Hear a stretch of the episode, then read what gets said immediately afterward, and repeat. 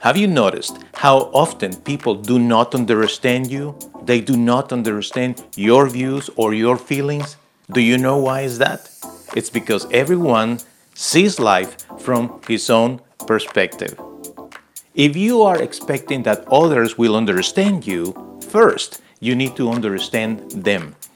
Try to see life from other people's viewpoint. Try to see how they approach things. Because when you see life from their view, that will give you a better understanding of things, and perhaps you can change your mind or you will be able to express your views from a different angle. Then there is a huge possibility that they will understand you.